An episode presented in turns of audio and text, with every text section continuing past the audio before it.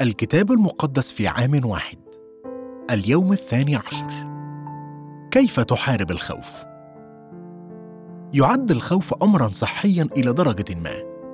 الخوف هو عبارة عن شعور يعززه الإحساس بوجود تهديد ما فهو شعور إنساني طبيعي وهو عطية من الله.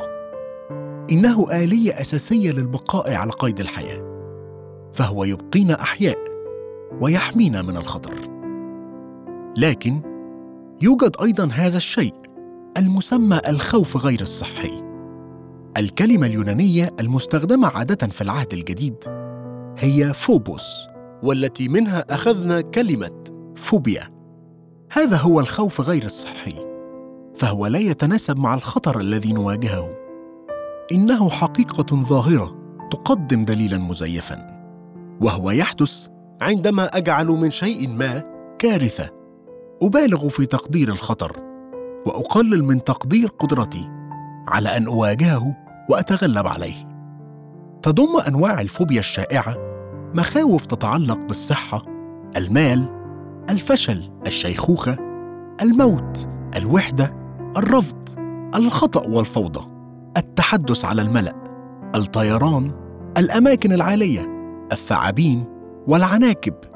وهي تضم أيضا امورا مثل ما يسمى الآن فومو أو الخوف من الشطب الخوف من الا أصبح شخصا مهما.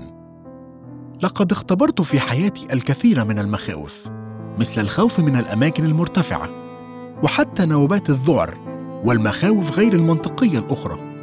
مخاوف بخصوص التبشير والخوف من القيام بأي شيء يمكنه أن يجلب الإهانة لاسم يسوع. أما روح الله فلا يجلب خوفا سلبيا إلا أنه يوجد نوعا من الخوف الصحي مخافة الله. لا يعني هذا أن تصبح خائفا من الله. في الواقع إنها تعني العكس تماما. إنها فهم من هو الله بالنسبة لنا. إنها تعني الاحترام التوقير الرهبة التكريم والحب لدرجة العشق والعبادة. ويمكن أيضا ترجمتها إلى محبة الله. إنها تميز وتعترف بقدرة وجلال وقداسة الله القدير. إنها تقود لاحترام صحي لله وهي علاج لكل المخاوف والفوبيا الأخرى التي نختبرها في الحياة. عليك أن تخاف الله ولن تحتاج أن تخاف من أي شيء أو شخص آخر. ليست مصادفة أنه بينما تناقصت مخافة الله في مجتمعنا تزايدت كل المخاوف الأخرى. إننا بحاجة للعودة لعلاقة سليمة مع الله. تعبير لا تخف هو أحد أكثر الوصايا شيوعا في الكتاب المقدس. نلتقي في قراءات اليوم بأربعة من تلك المرات التي تكررت كثيرا. الأمثال الأصحاح الأول من العدد عشرون إلى العدد ثلاثة وثلاثون. الحكمة تنادي في الخارج. في الشوارع تعطي صوتها. تدعو في رؤوس الأسواق في مداخل الأبواب. في المدينة تبدي كلامها قائلة إلى متى أيها الجهال تحبون الجهل؟ والمستهزئون يسرون بالاستهزاء والحمقى يبغضون العلم. ارجعوا عند توبيخي. ها أنا ذا أفيد لكم روحي. أعلمكم كلماتي. لأني دعوت فأبيتم ومددت يدي وليس من يبالي بل رفضتم كل مشورتي ولم ترضوا توبيخي. فأنا أيضا أضحك عند بليتكم أشمت عند مجيء خوفكم. إذا جاء خوفكم كعاصفة وأتت بليتكم كالزوبعة. إذا جاءت عليكم شدة وضيق. حينئذ يدعونني فلا أستجيب.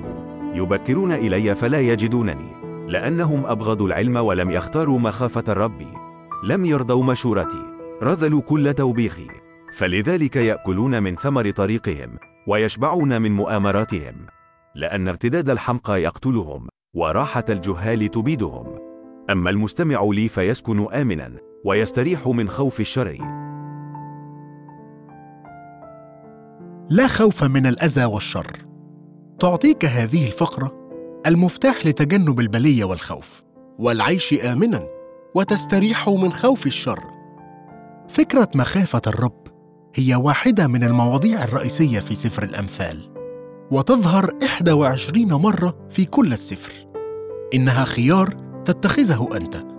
إن كنت حكيما فسوف تختار مخافة الرب وأن تستمع له. هنا نرى وعدا.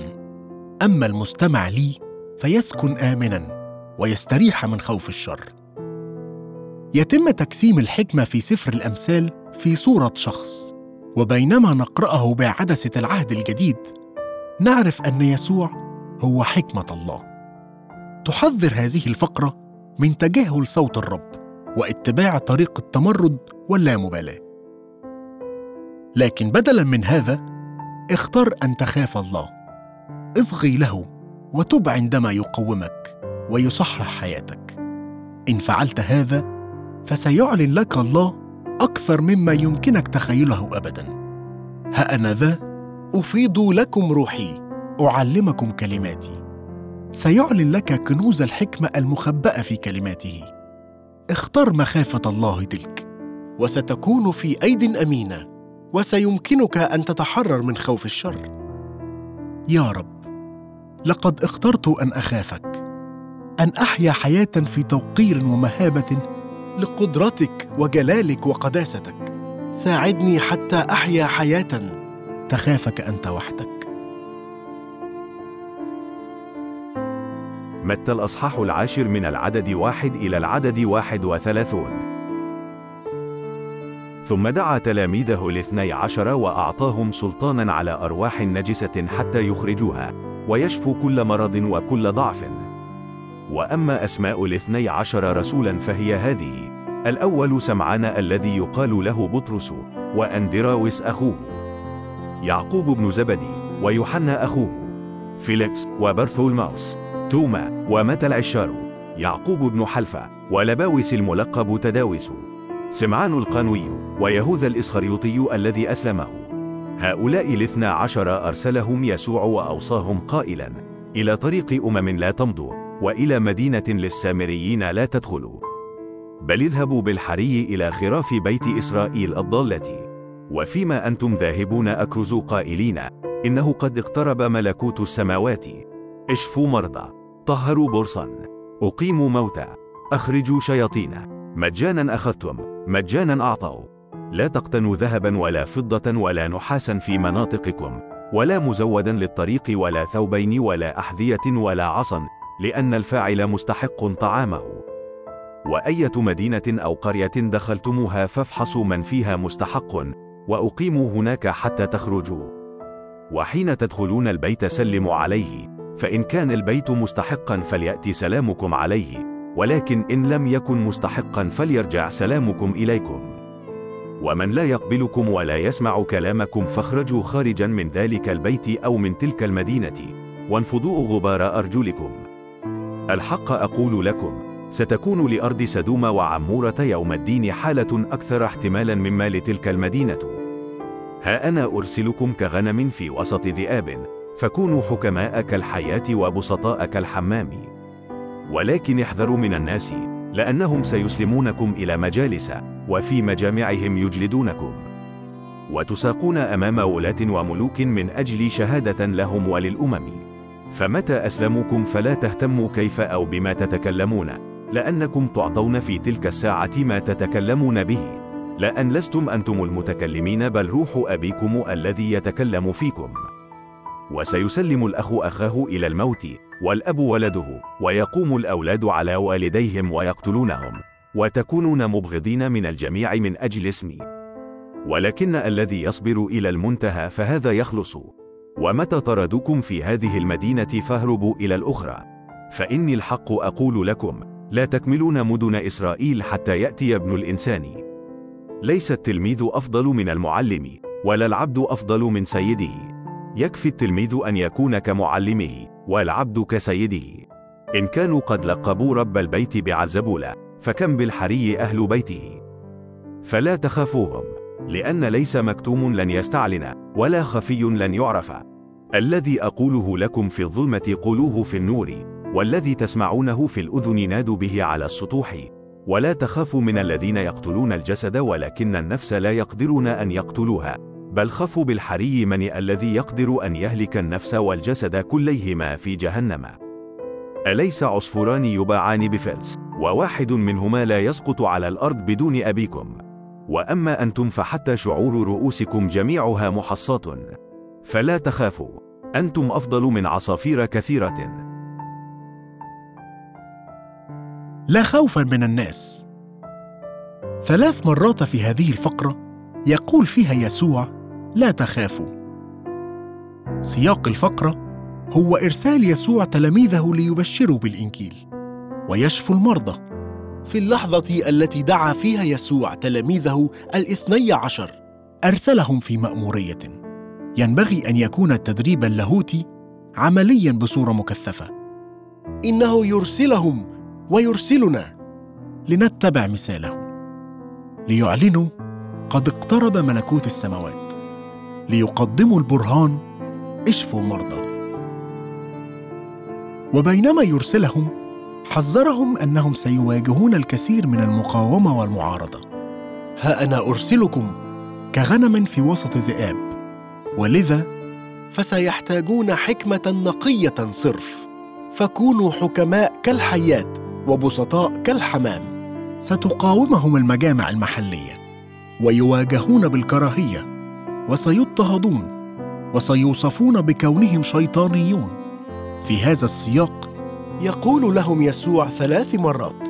لا تخافوا. لا تخافوا بشأن ماذا تقولون. يقول اولا فلا تخافوهم. لست بحاجة لأن تخاف من الآخرين. مهما كانوا أقوياء. مثل المجامع المحلية الحكام والملوك. ولكن احذروا من الناس لأنهم سيسلمونكم إلى مجالس. وفي مجامعهم يجلدونكم. وتساقون أمام ولاة وملوك من أجلي شهادة لهم وللأمم.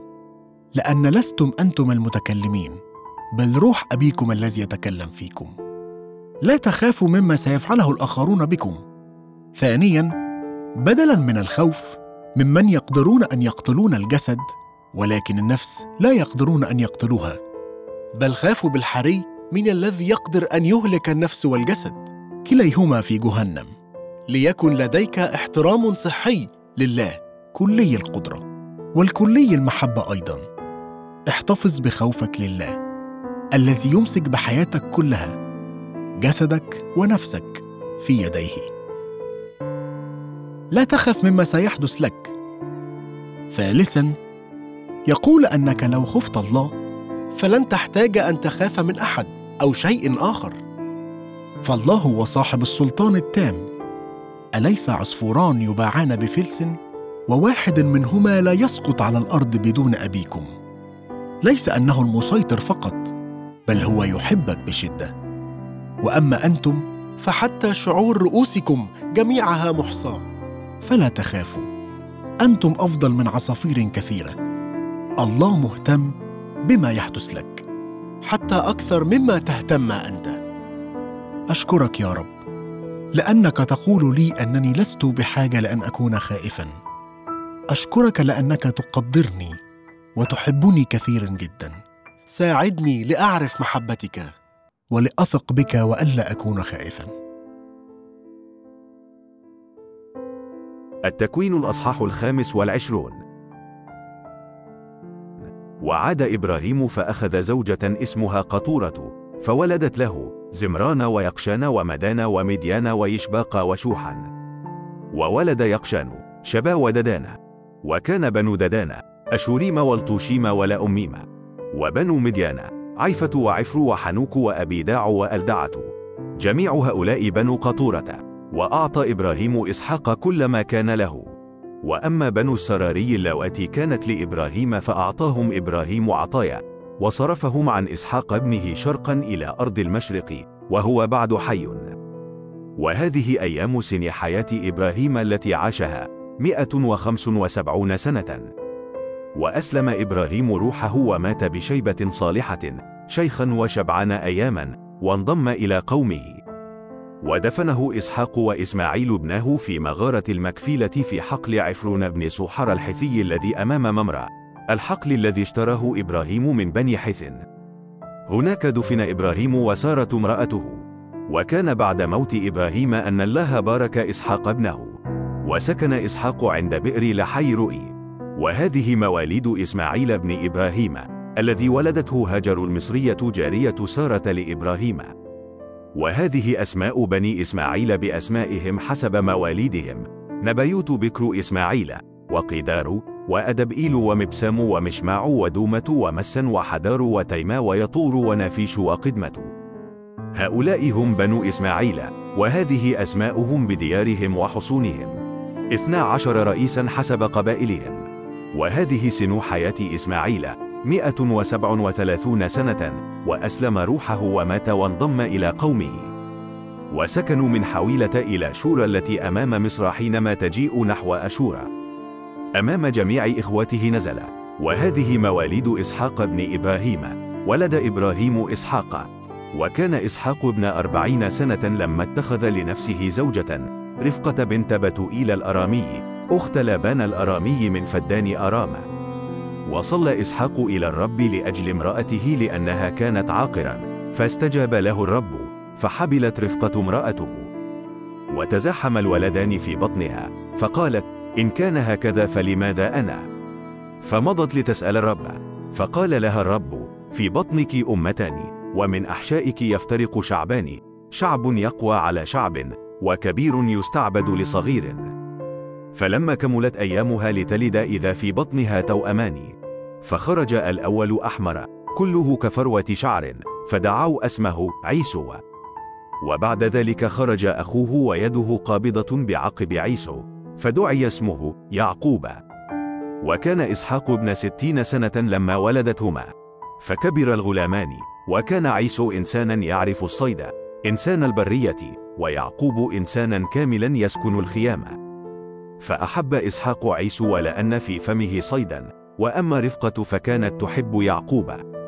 وطبخ يعقوب طبيخا فأتى عيسو من الحقل وهو قد أعيا. فقال عيسو ليعقوب أطعمني من هذا الأحمر لأني قد أعييت لذلك دعي اسمه أدوما. فقال يعقوب بعني اليوم بكوريتك. فقال عيسو ها أنا ماض إلى الموت فلماذا لي بكورية؟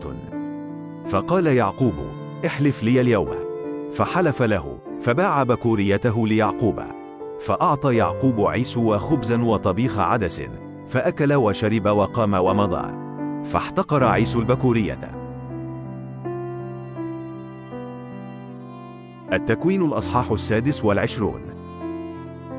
وكان في الأرض جوع غير الجوع الأول الذي كان في أيام إبراهيم فذهب إسحاق إلى أبي مالك ملك الفلسطينيين إلى جرارة.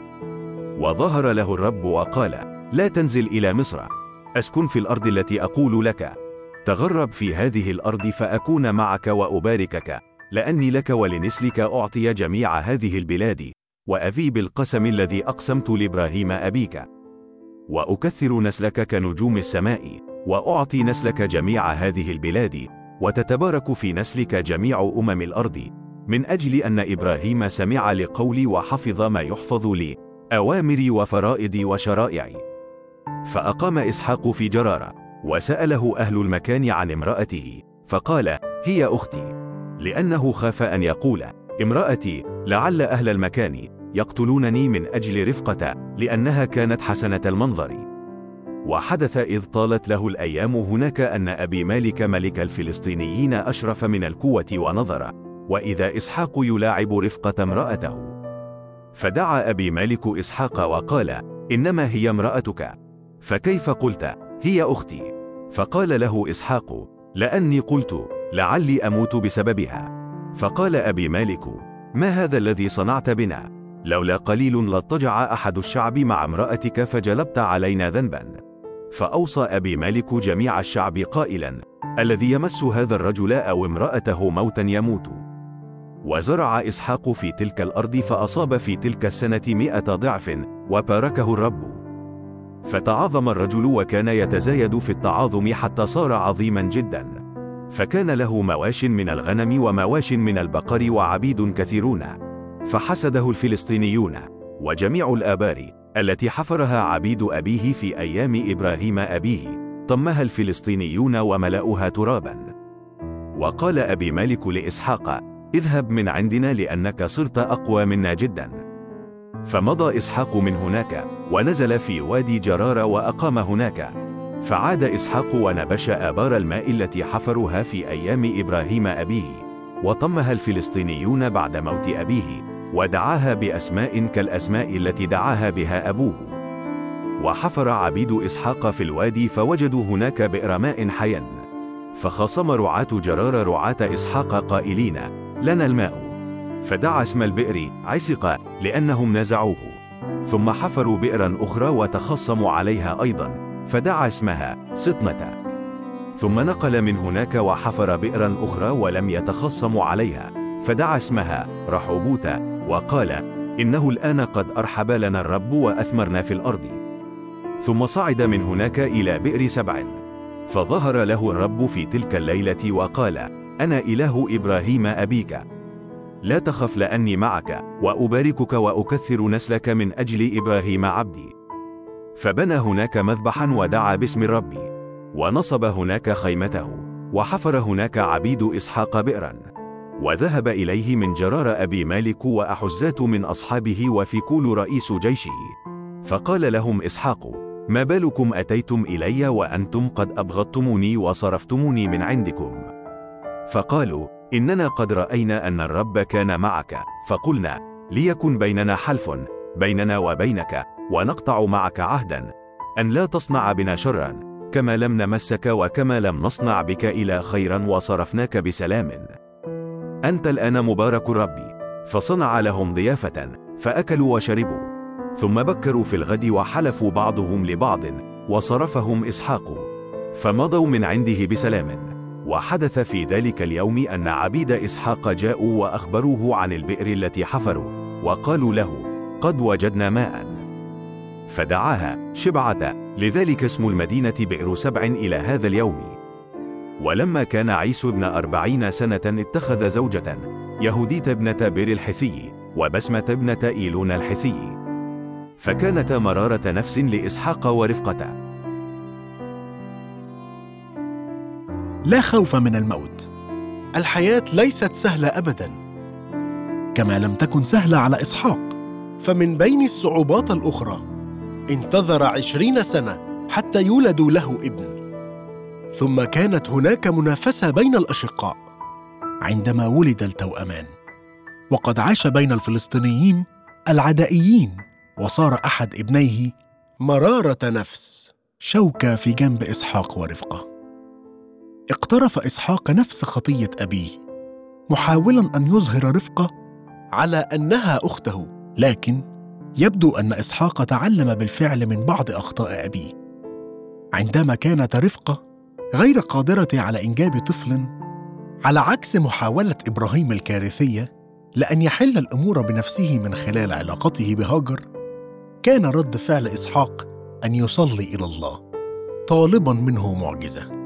ظهر الرب لاسحاق ووعده فأكون معك وأباركك وتتبارك في نسلك جميع أمم الأرض. إلا أن إسحاق كان خائفا لقد خاف لئلا يموت. لعل أهل المكان يقتلونني من أجل رفقة لأنها كانت حسنة المنظر. لأني قلت لعلي أموت بسببها. عندما رأى أبي مالك إسحاق يلاعب رفقه امرأته قال إنما هي امرأتك فكيف قلت هي أختي؟ فأجاب إسحاق لأني قلت. قال الله لإسحاق لا تخف لأني معك. خاف إسحاق من الناس أكثر مما خاف الله. ومع هذا يتم تذكيره بأنه لا يحتاج أن يخاف من الآخرين لأن الله معه. تذكر نفس هذا الحق عندما تجرب بالخوف.